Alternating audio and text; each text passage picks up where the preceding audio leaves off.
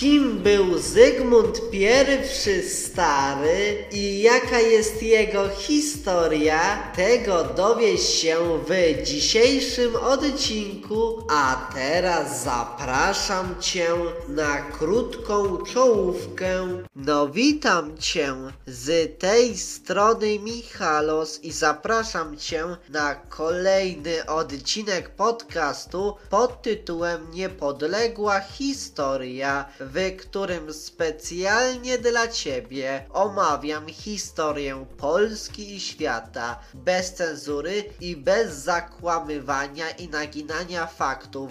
No siemka, z tej strony Michalos i witam Cię ponownie. No dobra, no to kim był ten Zygmunt I Stary? Otóż Zygmunt I Stary był królem Polski i wielkim księciem litewskim z dynastii Jagiellonów oraz był piątym synem Kazimierza Jagiellończyka i jego pochodzącej z Austrii żony Elżbiety Rakuszanki. No dobra, wiemy już kim był Zygmunt I Stary, a więc warto by było moim zdaniem też poznać jego historię, jego biografię. No to tak, Otóż przy licznym, starszym potomstwie rodzice nie przewidywali dla niego, chodzi tutaj mi oczywiście o Zygmunta I Starego, wielkiej kariery politycznej i nie przygotowywali go do roli króla. No a Zygmunt pełnił tylko i to dopiero od roku 1504 funkcję namiestnika Śląska i Łużyc, którą to godność zapewnił mu brat Władysław rządzący na Węgrzech i w Czechach.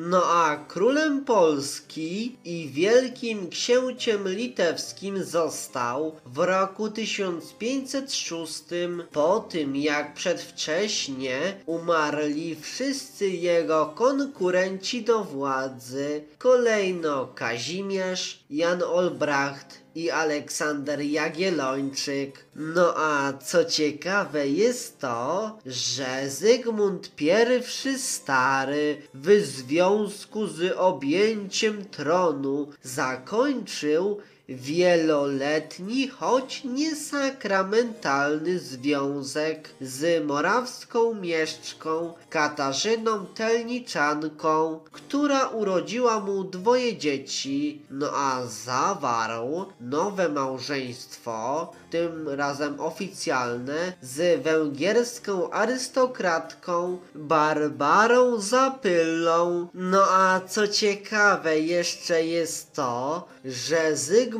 I Stary okazał się monarchą niezbyt stanowczym, rozrzutnym, ale za to rozmiłowanym w sztuce i prądach renesansu, no bo to on dokonał przebudowy zamku na Wawelu, której efekty w dużym stopniu można podziwiać do dzisiaj no a co ciekawe jest to, że on też przyjął w 1525 roku hołd lenny księcia Albrechta Hohenzollerna. A więc oczywiście mi tutaj chodzi o obrosły legendami i utrwalony przez Jana Matejkę hołd pruski. No a z kolei w 1526 roku włączył Zygmunt I Stary w granice Polski dotąd tylko luźno z nią związane księstwa mazowieckie, co w kilkadziesiąt lat później pozwoliło przenieść stolicę kraju do Warszawy. salve. No a wielki wpływ na niego, szczególnie w późniejszych latach, wywierała na niego druga żona, przybyła z południa Włoch, Bona Sfosza, no a już za życia Zygmunta na króla koronowano, co ciekawe, jego syna i imiennika Zygmunta Augusta, no a ta decyzja została przeforsowana przez monarszą małżonkę. Sprawiła to, że ojca zaczęto określać właśnie mianem starego. No a Zygmunt I Stary zmarł w niedzielę wielkanocną 1 kwietnia w 1548 roku w Krakowie. resolve. Niestety, ten odcinek dobiega już do końca, więc chciałbym Tobie podziękować za to, że poświęciłeś lub za to, że poświęciłaś swój cenny czas na posłuchanie tego odcinka podcastu Niepodległa Historia. A jeśli spodobał Ci się ten odcinek, to koniecznie podziel się nim z innymi, udostępniając go dalej, na przykład za pomocą Messengera, po prostu wysyłając link swoim znajomym do tego odcinka,